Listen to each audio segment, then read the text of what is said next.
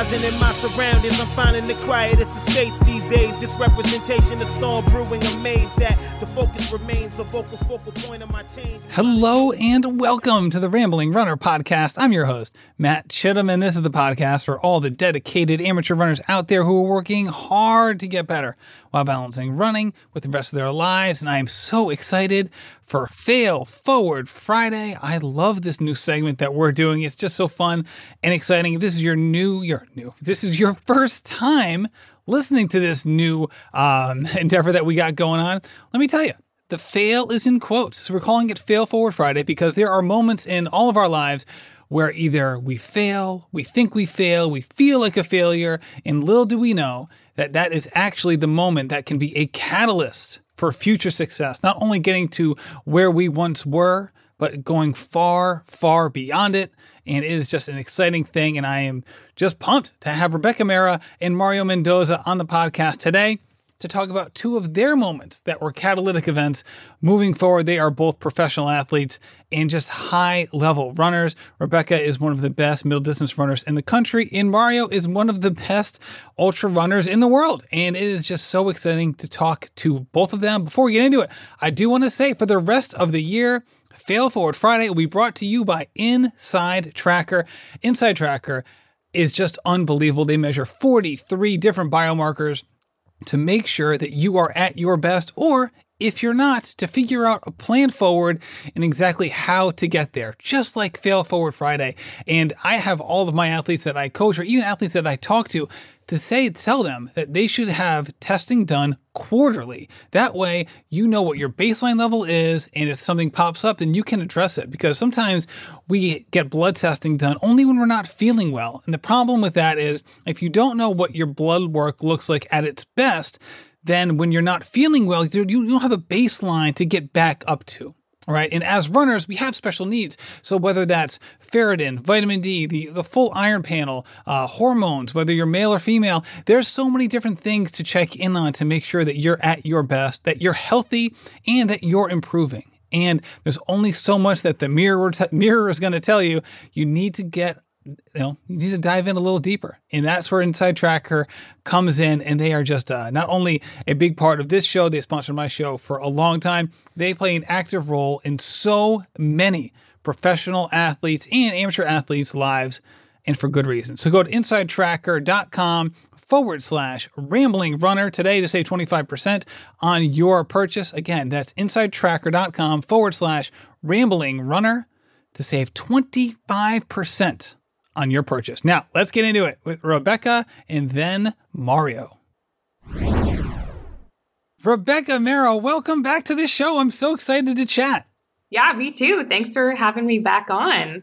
Oh, this is going to be so much fun. So, I am, so you've been on the show before. So, we've done the full Rebecca Mehra experience. You've been on a number of other shows as well, and you're you're always a fast you're a fascinating guest. It's really exciting to talk to you. Oh, but today thanks. we're going to be a little more targeted in what we're talking about, right? We're going to be talking about a setback that you've had and you've, you know, grown immensely from. And I know it's like everyone, there's, there's sometimes you can choose between a couple. When it comes to you, when we first talked about this, what was the thing that came up for you that you really wanted to discuss? Um, gosh, so I kind of had two potential stories in my mind. One was kind of like getting through college and all of the injuries that I had.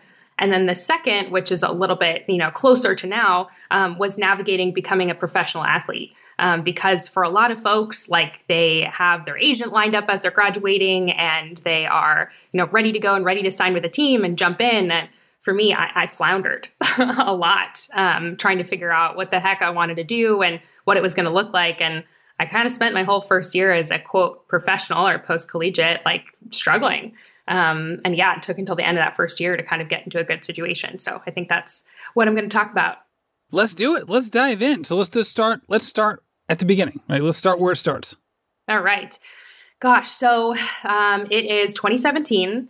Um, I am just finishing up my fifth year at Stanford, and I was a 417 1500 runner. And in the course of my last season, just like totally um, kind of broke free of the 417 barrier that I'd been stuck at for four years. Um, and I ended up um, making the NCAA final. I finished sixth. Um, it was really exciting. I then ran a huge PB the next week, ended up running 411 for 1500. And then I was like, oh my goodness, I qualified for US champs and I'm good enough to become a pro. This is awesome. Uh, but knew absolutely nothing about what it meant to, to be a professional runner. Um, at the same time, I had already lined up a job. So I was going to be working full time um, at a venture capital firm in Silicon Valley. And I thought to myself, okay, I still want to run professionally. like, how am I? How am I going to make this work? Um, and so I kind of finished my season in July and was kind of like working through options. And I started training with um, Peninsula Distance Club at the time of Strava Track Club um, while I was working full time. so I thought, okay, I'm going to try this. I'm going to work full time and be a professional athlete thing. And and Dena Evans, who's wonderful, was super supportive. Um, and I tried to do it all that fall. I was like, I'm going to run 60 miles a week. Like, I'm going to train like a pro. I'm going to like take my lunchtime to go and do like, you know, my hurdle drills and everything and then I'm going to stay at work until really late, and, and no big deal because I can get up at, at six o'clock in the morning and do my run. Um, and I had some really good buddies who were who were kind of on the same schedule as me. by November, I was like feeling pretty haggard. I was a little exhausted. I was like, okay, this is fine. And I was running. I ran a cross country race, and then four days later, I came back and I ran the Silicon Valley Turkey Trot. So this is Thanksgiving. And I'm like, man, like my shin really hurts. this is like kind of odd. And I still, I ignored it. Um, as as athletes sometimes do, um, and you know I ended up running at club cross country nationals a couple weeks later, and then I couldn't walk after that. Um, and yeah, so then I tried navigating that next kind of couple of weeks like okay i think my shin's okay but it's not okay and um, i had just been named to this um, us uh, U.S. kind of cross country relay team that was going to be in, in, Edinburgh, Scotland, and I thought to myself, well, I have to do this. This is so important um, that I kept training on on a broken shin, and thought it's fine, it's fine. I never got an MRI on it until it got so bad that like I, I could not walk on it at all. Um, finally got an MRI and I had broken it in multiple places, and then still went to run at this this cross country relay. Um, and at the same time, I had come to this conclusion of like, okay, I can't I can't do this professional running thing while I work full time. So I'm going to talk to a bunch of coaches, visit a bunch of places, and then I ultimately just decided, kind of on a whim, um, to move to Portland and work with a coach that was in Portland. I don't know if I should take a pause at any point. I'm just gonna keep going unless you you want to ask any questions. No, you're you're crushing it. Keep going. We'll we'll, we'll dive into all of this after the fact. All right, so keep going. So you're moving up to Portland. this is great. So on a whim, I'm like, okay, I want to live on my own. I want to move to Portland. I left my great job that I had.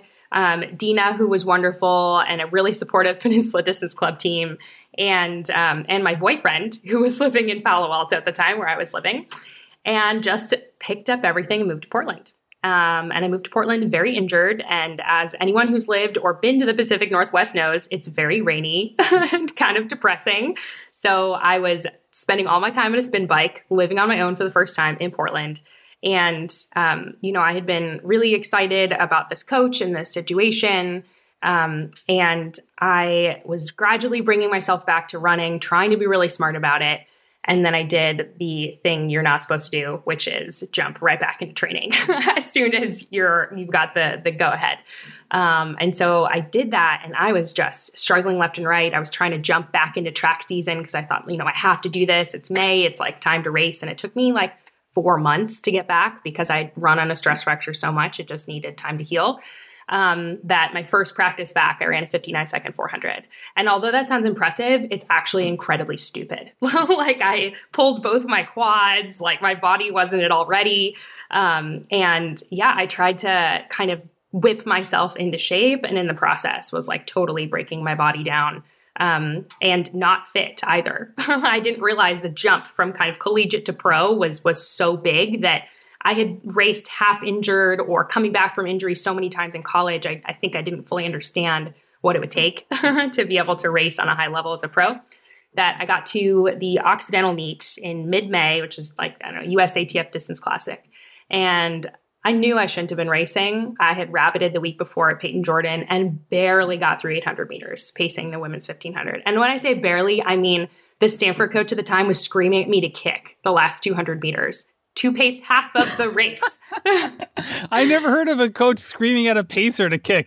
That's just hysterical. Yeah, it, yeah. So it was my former Stanford coach, and it was just it was so embarrassing. And the day before, I wasn't even sure I'd be able to do it. The next week, I went to um, I'm backtracking a little bit, but I went to a meet in Minnesota. My quads were hurting, and I dropped out of the race. And so then the next week, obviously, I'm like, I need some redemption. And so then I should have dropped out of that race, but instead, I, I finished the whole thing. I finished dead last. I think I ran like I don't know, over 430 for 1500. It was my slowest 1500 I'd run since I was a freshman in college.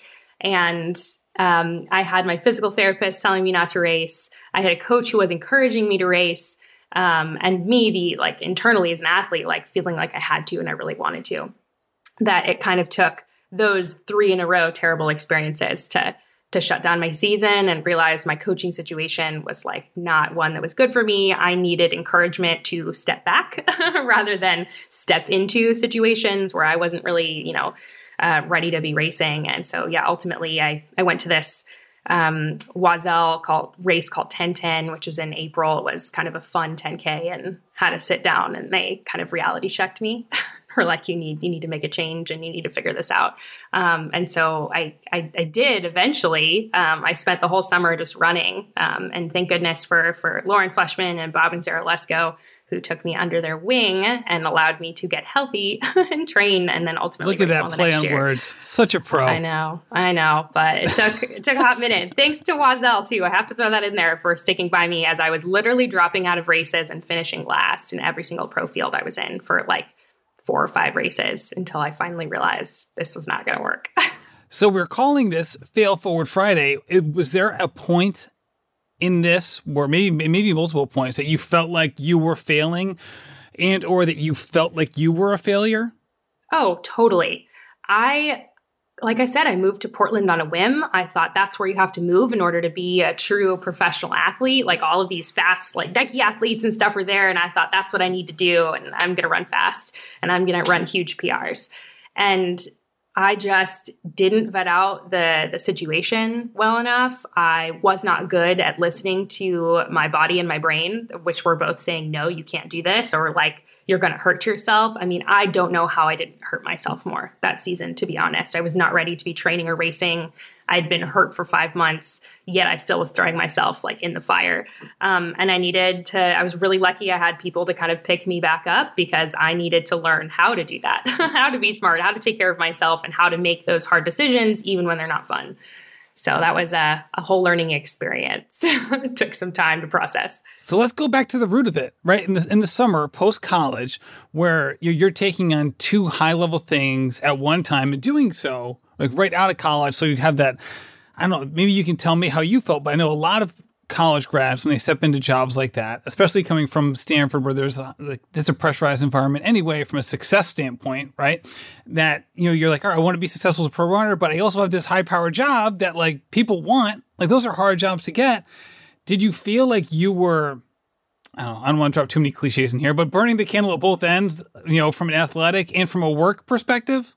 Totally. I, I took a lot of pride, and I still do take a lot of pride in feeling like I can do it all. Like Stanford really puts it in your head that like the most successful people are the ones who can like balance a lot of plates or a lot of things on their plate, I should say.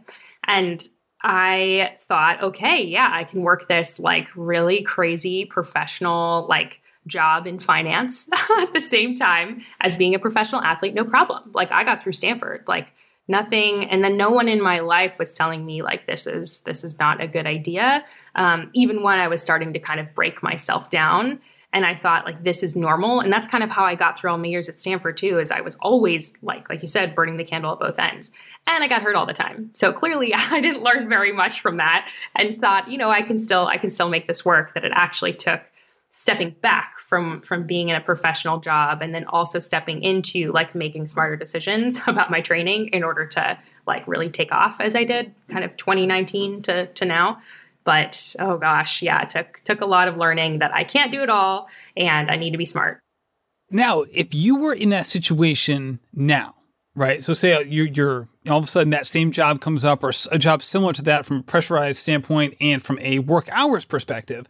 And you're, you're still obviously running as, as a pro runner. That do you think that you would handle it differently eh, or could handle it now knowing what you know and having the experiences you've had as a pro runner? Or do you think it was just an untenable situation no matter your experience level oh, I would handle it totally differently if I was in the same situation now. I mean, I'd be able to put up boundaries, both athletically and professionally. I'd be able to say, like, you know, I need to stay within these work hours. I can't go to an event in San Francisco until one o'clock in the morning for, you know, whatever it was. Um, and then also athletically, like, I would put up the boundary of, I, I, I know now when I'm starting to get hurt, like when I'm starting to get over the line, I get tired and I'm not able to sleep very well, and like you know little things start to bug me and that's when I know I need to take two or three days off. But that took years of kind of having that experience to get to a point where I knew, okay, I need to take the three days off now. And so I don't have eight weeks off in a couple of weeks when I then break myself. Because, um, you know, some people are not injury prone and some people are injury prone like me. Uh, so you need to be able to kind of see the signs. And so I think it was learning how to set boundaries for both my training and and my professional life, which I felt like I was able to do a whole lot more once I once I lived in Bend and honestly had a mentor, Lauren, that checked me. I was like, this is not this is not smart. And I needed I needed months of of someone telling me when to take days off in order for me to learn how to take the days off, if that makes sense. Absolutely. Actually, that's that's exactly where I was going next. Was how much can mentorship and or coaching affect how someone you know interacts with their body during those situations where something may be coming up or maybe or maybe you can push through it versus how much of it is just experience and trial and error and trying to learn um, you know from the from the positives and the negatives. Totally. It's it's definitely both. Um, and for me from experience definitely both. I mean i had never i was just amateur as an athlete. I didn't know how to make the decision to take the days off because it felt like i was missing so much. Like i missed this key workout and like i'm never going to get it back and you know what? Like you have to get to the starting line healthy in order to race. Like if you hurt yourself before you get to the race, I mean, there's kind of no point in that, right? Um, so it took it took me time to learn that. And Lauren had been through those experiences. Like she had been hurt so many times as a pro that she was trying to take her wisdom and, and give it to me and see say, hey, this is this is you know when you need to be able to cut yourself off. And so I had a lot of fights with her that first year of like okay, I want to I want to keep racing or I want to keep um, training, and she she'd argue with me and say, no, like you can't do that, or like you can't go for this run in the snow or the treadmill because you're going to get hurt, so you need to take a day off. And um, so it was it was both, but because of how much she encouraged me to kind of figure things out on my own, I, I eventually did, and I thank her every day for that that I'm able to make those choices now. All right, let's go back to the mental and emotional space you were in uh, when you were in the process of you know you know changing coaches and changing situations. You mentioned that you felt like you felt like a failure at that point. You talked about physically how you know some of the things or some of the steps that you took to kind of get back to where you were, um, you know, to, in terms of you know peak health and being at a point where you can compete against the best in the country mentally and emotionally, how did you get back there where you felt confident and there wasn't an imposter syndrome effect, you know, taking hold? Because up to that point, like you mentioned on our previous show, like you go back, that's like six out of seven years that you were hurt, but you were trying to be a pro runner. And you just mentioned like you can't be hurt if you're a pro runner because it's hard enough to compete when you're healthy. Yeah, I mean, it was it was tough. Like I had inklings of of kind of success along the way where I knew like it was there. I think my fifth year when I PR'd by six seconds, I finally thought, okay, yeah, I'm, I could be good enough um, to be a pro. I could be good enough to maybe someday make a U.S. championship final, maybe be even be in contention to make a team. And I, I felt like uh, kind of really somewhere deep down that that was there.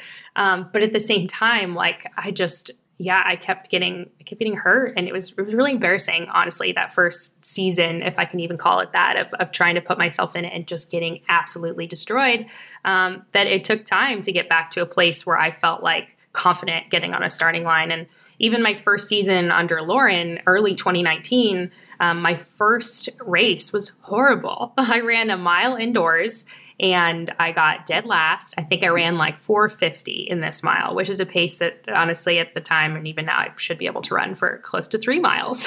And I just, I, I couldn't allow myself to feel like I belonged.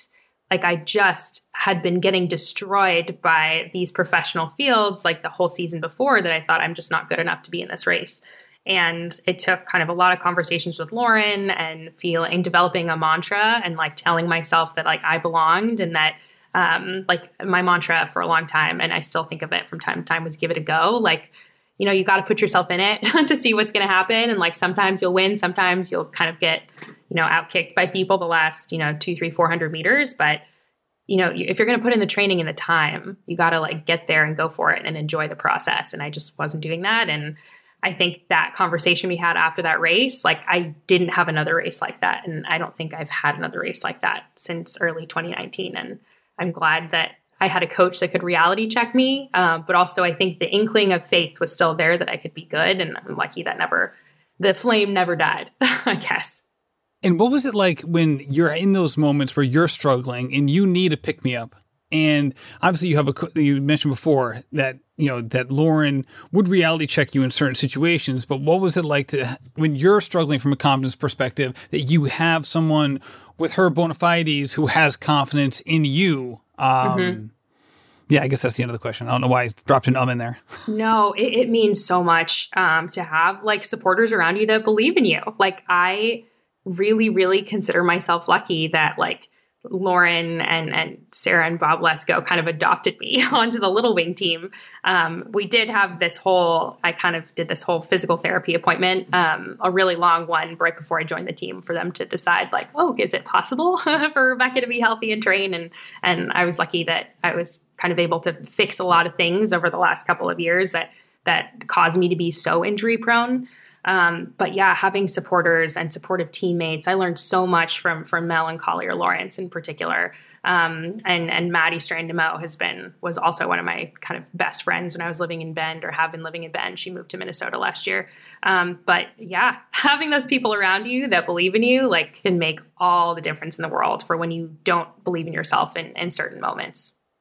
All right, and I guess before we head out, what were some of the things that you learned to make sure that you physically are are as healthy as you can be to move forward like you mentioned just a second ago like that you you start doing things to help you stay healthy what are some of the things that you learned from that period that persist today yeah, a lot of things. One in particular that I'm so glad I adopted and I still do now is I run really slow on easy days. Like I have no interest in in like, you know, a pace on my watch. I kind of go off of my heart rate, go off a of feel. Um, and some days that's like, you know, 830 to nine minute pace if I really need it. Um, and that allows me Does to everybody hear that? Does everybody hear that? 830, nine minute pace. For everyone, everyone who's listening now, whose paces are faster than your easy run, please take note. Yeah, I know. So, you know, you got to be able to show up for the really big days. And if you can't show up for the big days, then you can't do the training you need to do. And so for me, it's just kind of time on my feet on on the other days and I've I've always been a terrible sleeper too. So I try a lot harder to like make sure at least I'm in bed for eight to nine hours a night because I never really cared or thought that I needed that. Like I thought it was above sleep all of my time in school, which is just stupid. Um, so learn from that. I sleep a lot more and, you know, just like try to do everything else in moderation, like try to eat well most of the time and, um, and, you know, do all the little things and the, the physical therapy and the foam rolling. But really it's, it's kind of like just being consistent over time, which makes the biggest difference in the end. That's a great point with the sleep. I know like the, the financial world, it's almost one of those like hallmarks of like it's almost like the like the hard work porn that you see. Like I sleep two hours a night. I work hard, you know, I do this, I do that. And it's like it's not really what are you bragging that's not that's not a point to brag about like what are you doing yeah i will say in comparison like the venture capital world is much more chill than being in like um, investment banking or kind of other aspects of finance but the, the culture like pervades a little bit like it's definitely there um, but yeah in general it was kind of competing priorities and trying to figure out like what I needed to do. And instead of going to sleep, like I would stay up either late with work or like with my friends. I mean, I just wasn't like very smart about stuff and thought sleep's not important. And I know better now. There you go. Rebecca, thank you so much for joining us and taking us through this. I know I learned I learned a lot from it, and obviously you did, because here you are a few years later kicking some serious tail. I really appreciate you coming back on the show. Yeah, thank you so much for having me on. Okay, Mario Mendoza is here. I am so excited to chat. Just a trail, and ultra just the man. This is gonna be so exciting. I we we spoke um uh earlier a couple weeks ago about uh you know coming on for this segment and you had such an interesting story. I am so excited to dive in. So, first of all, I will just say this is about your world championship experience. That's the only thing I'm to say. I'm not to give up the rest. So, Mario, when we first started talking about it, why was this the story that came to mind and set the stage for for what preceded the event that kind of sparked this uh, this catalytic moment momentum upward? Yeah, I um I was really curious about this topic you were mentioning of, about failing forward, right? I just think that so many times uh, in our lives we can do something and see it as as first a failure. And then we realize that hey if if we stay in it if we stay positive and learn from it it's going to later give us uh, something good and we can take something um, from it into to the rest of our efforts. And so i was just really really curious about that. And when you asked me if i had an experience like that i immediately thought of of uh, these world championships that uh, I was a part of, and um, that they tested me a lot. It was uh, an 85 kilometer, really, really mountainous European terrain. Those guys love the rugged stuff. They love the just technicality and throwing in rocks and and just gnarly descents that are going to bust your quads and and the the reality is I wasn't fully ready for that. You know, I didn't really know what I was getting into. I was just young and excited about um, opportunity to represent my team and the U.S. And I was like, man, I just want to get out there and, and, do my best. And, and I did do my best. It just, I, I really just think it didn't go the way that I had hoped for and the way that I um, imagined it. So, so that was where, where I went to like immediately when you asked me. All right. All right. So let's talk about what did you have to do to qualify for the team? I first um, had to either do really well, like first or second at one of the national championships.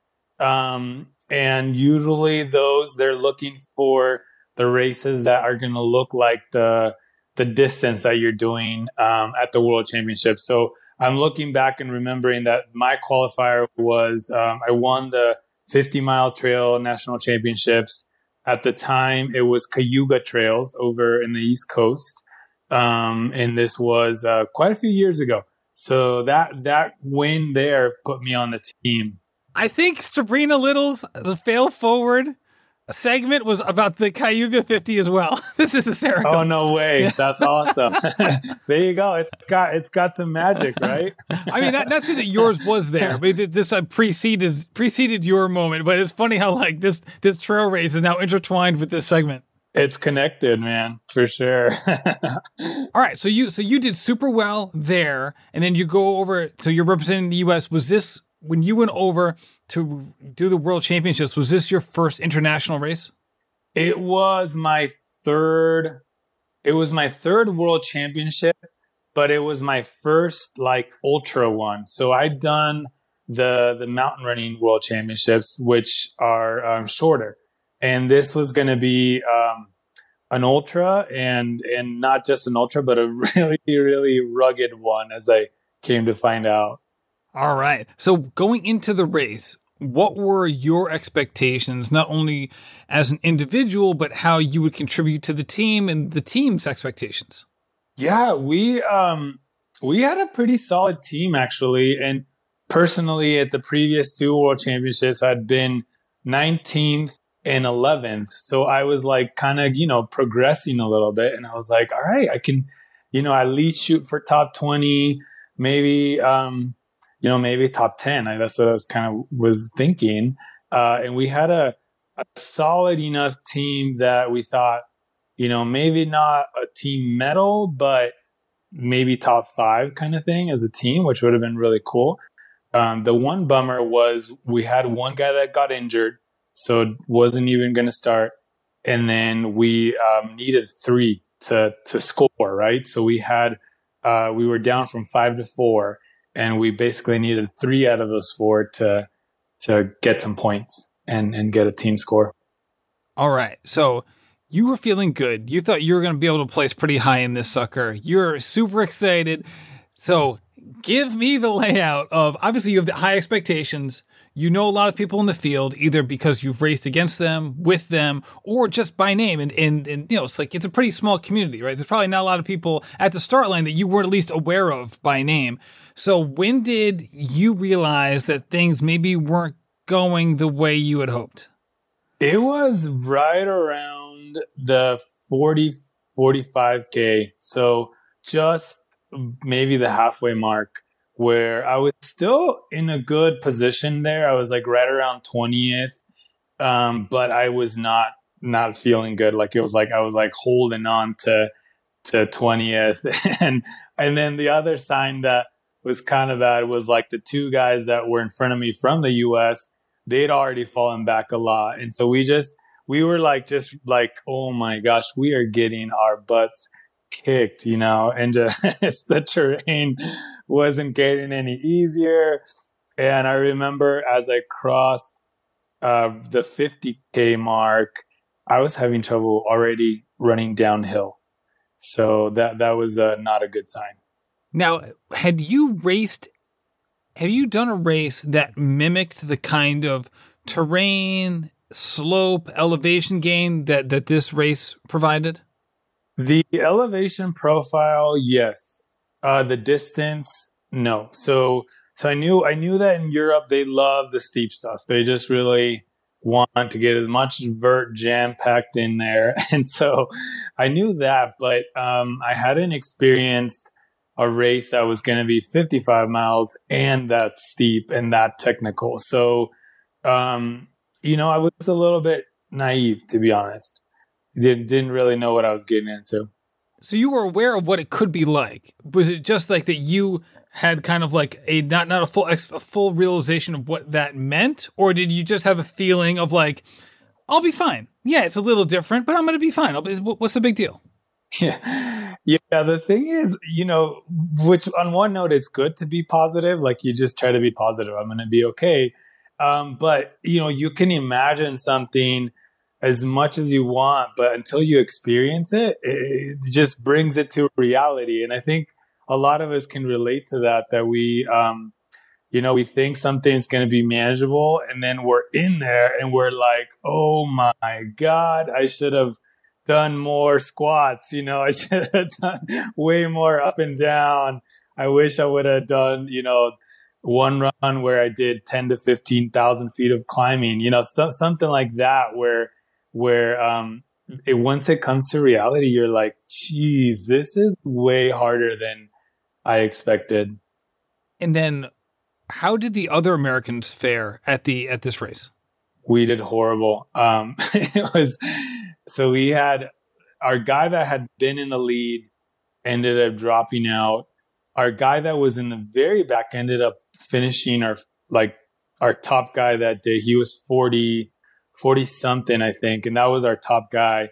And then um, our second guy ended up falling back from like, I want to say also top 20. He was like close to where I was back to around 60th, 70th and I finished 122nd place. yeah. Out of I have to ask, out of how many finishers? I don't, I don't even remember. I think it was like around 200. so not so not that borderline top 10 that you were hoping for. No, I, I was I was about half, like halfway in the field. So all right, so I have to ask. Obviously, the wheels are falling off. You're not having the race you expected. You're falling straight down the leaderboard through the field. Um, and yet you finished. So, what about that experience allowed you to finish instead of pulling out and just be like, it's just not happening today? Yeah, I, um, it was cool. Like, this is something I'm proud of, but I knew I was third for us. And I knew that if I didn't finish, we wouldn't score. So, you know, it, it was like, for me, it was like, I have to finish. It wasn't like, when do you drop out? It was like, I, there's there's no other option. Like it was like Mario, you gotta gotta get to that finish line. So I actually one of the aid stations when I had 12k to go, and I literally couldn't couldn't go downhill anymore. Like sometimes I was trying to walk backwards to get down the hill because my quads were shot.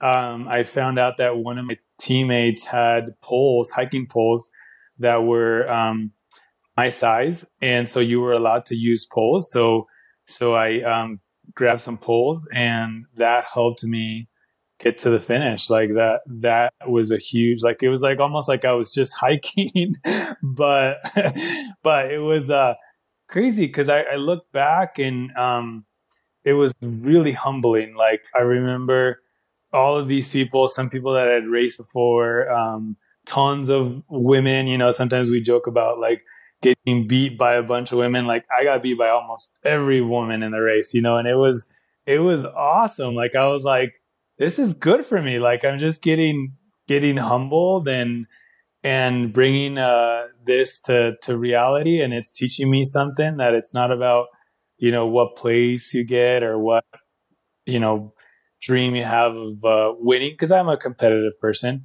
Um, but it, it, it just really was like, all right, um, I'm being stripped down to to the core, and and I gotta swallow my ego and my pride and and get to the finish because you know if I dropped out, like the story wouldn't be shown, and if I finished, my name was going to be at the bottom right there, and and I don't know, something inside of me was like very proud that I I just struggled all the way, um, but but made it across that finish line, and it was it was emotional for me, for sure.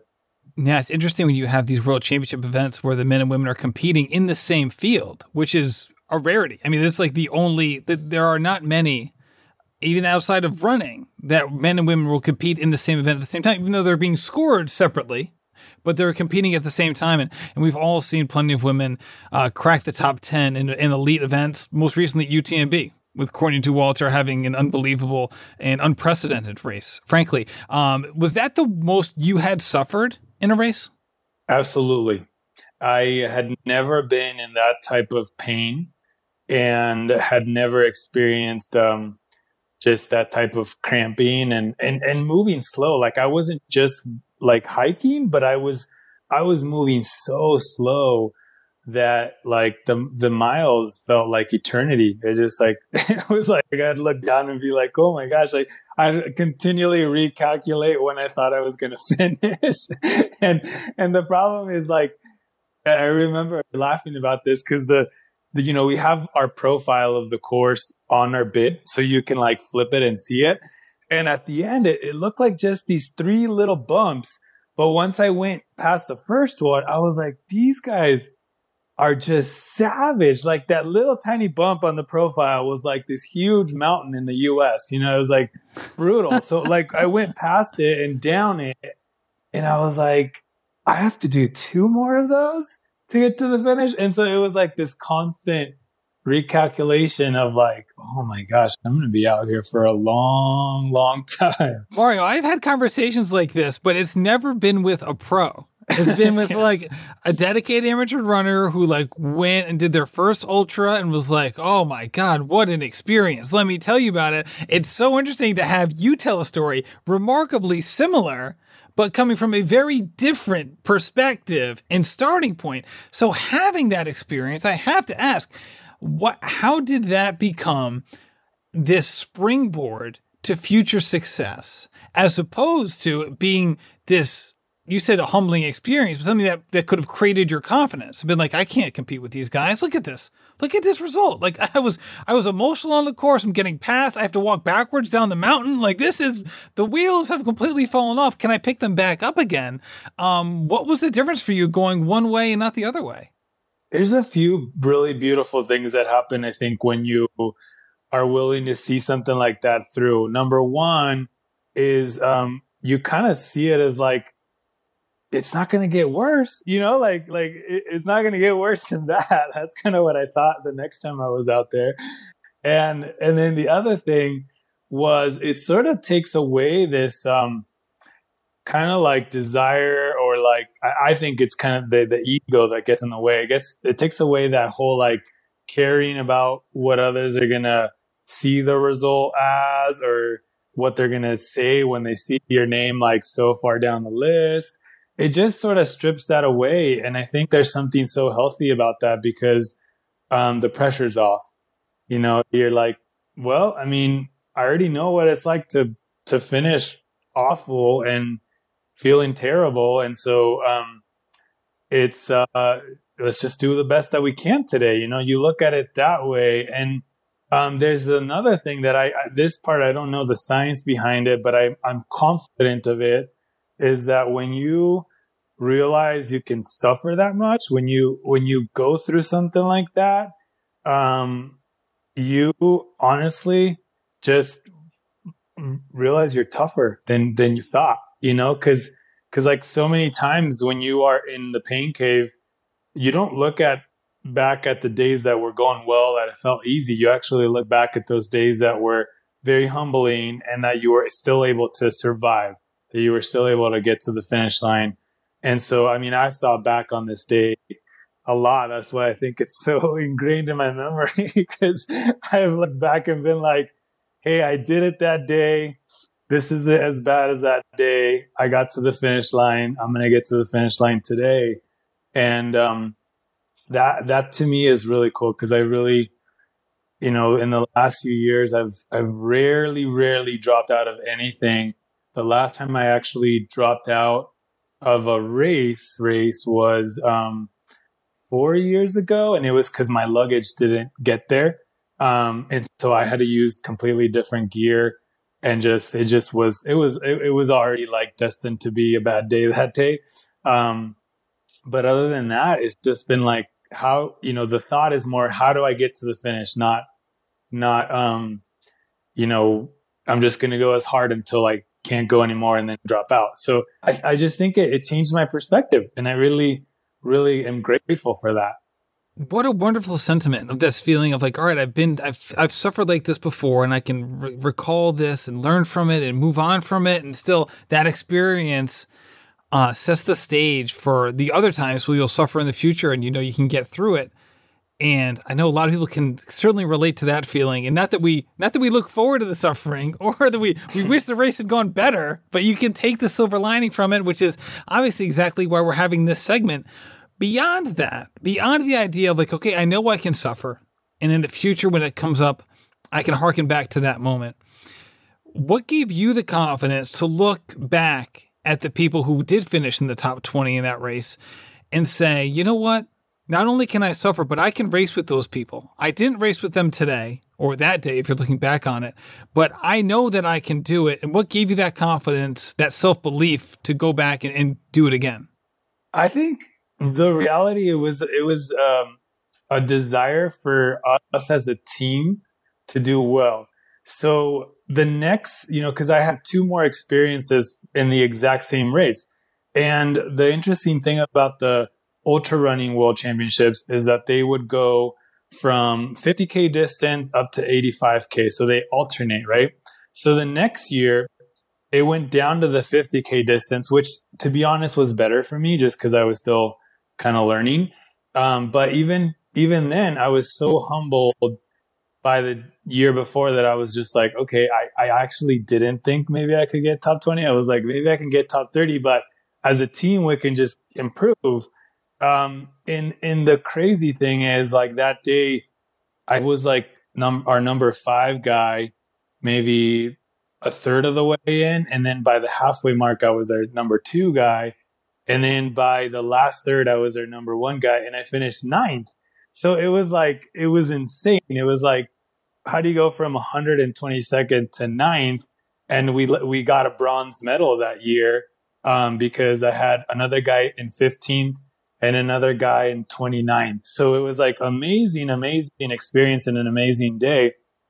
So, so that was like, oh my goodness, like, you know, like almost like the year before I was a little bit like wanting to jump into the top 30 or the top 20. And then this year I was like, whatever I get, I'm excited about that. And then I got ninth. So it was almost like kind of interesting for me, like to, to, to see such opposite extremes. Um, and, and even saying that it's crazy because the following year was to me the real test because this was down to the 50k distance and it was like, okay, Mario, like you got ninth. You got lucky that it was a distance that you're better at than 85k. Now that you're gonna jump back up to 85k, this is really the the the true test. Okay, so this year I go into it and I'm like, I got ninth. I'm not as good at 85k probably, but I was like, I should be able to get top 20. So I was I was thinking that, okay? And and I'm in about 20th, I think, right around the halfway mark. And then like I I still don't know what happened. I know I was more, way more prepared, but I just started feeling great and started moving up the field, moving up the field, and all of a sudden I was top ten again. And then I remember hearing that um, our, our one of our top guys, Zach Miller, he started falling back. He was uh, leading the race early on, and so he started falling back. And then I'm like, I want to get another medal. So I was like, I guess I have to move forward. If he's falling back, I have to move forward. And so that day uh, was pretty magical to me because I moved up to sixth, sixth at the World Championships, and was our number one guy again. So it was like, what is going on? Mario, that is so exciting. Like the comeback story, nature of it, and just seeing your face, like you're watching watching you tell the story, not just not just listening to the words, watching you, you're lighting up. Is the, the pride is is obvious and it is is is remarkable. Thank you for sharing that because because again a lot of people have had hard experiences. You were there, the world stage, and you had the exact opposite experience that you wanted to have. yeah. Two years later, you come back, get sixth at that distance. Yeah, it, it was uh, to this day. I, I, still think it was the best race I've ever run. Um, just very, very magical, and and I, st- I I cried through it. You know, it was like I until I crossed that line, I was almost like, "Am I dreaming? Like, is this?" Is this really happening? Because it was back to that same style of course, like brutal, brutal 85K, 15,000 plus feet of, of climbing and descending. And, and so it was like, all right, I guess, I guess we did improve. You know, I was like, I guess we did prepare better. Or maybe we just got tougher. Or maybe both. That is for yeah. sure. Mario thank you for sharing this. This has been a wonderful look into something that really was such an influential part of your running life. Absolutely guys. Rebecca and mario thank you so much for coming on this show. I love these fail forward friday episodes. If you want to be featured on one of these shoot me an email rambling runner podcast at gmail com. I would love to engage with you guys. This is such a fun thing. With that said, big shout out to Inside Tracker for sponsoring all of these episodes for the rest of 2021. Head over to insidetracker.com forward slash rambling runner today. Save 25% on your purchase. I can't tell you, I can't stress this strongly enough how important getting your blood work done is to making sure that you are at your best self. Again, this is not just for dedicated amateur runners. Professional athletes fall into this trap oftentimes too. And it's just such a big deal. If you test regularly, again, three or four times a year, you will definitely see the results. You'll set baselines for the markers that work well for you and work up, work off of that when the when the biomarkers start to move down. And this is the thing is that we're all different. So what may be a positive or a good range for one person may not be the best range for another person. Also, we have different periods of our lives. If you're doing heavy heavy training, say you're someone right now who's about to race a marathon, well, you might be, you know, hitting it really hard, or you might be feeling great. And, and being able to capture that moment in time with your blood work can really work well for later on in the year or next year when you're trying to do something similar and to see where you're at. So, anyway, head over to insidetracker.com forward slash rambling runner today to save some dough and learn more about yourself. Thank you so much for listening and happy running. This has been a production of Rambling Runner Podcast. This podcast is produced by David Margetti of In Post Media. Thank you to Meta P for the music. His song Righteous Path featuring Rex Mayhem and Chip Fu is produced by Symphonic Bang.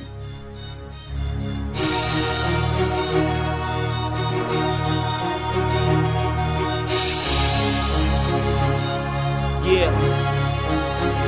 Enterprising in my surroundings, I'm finding the quietest estates these days. Just representation of storm brewing. Amazed that the focus remains the vocal focal point of my change. I'm trying to show this industry.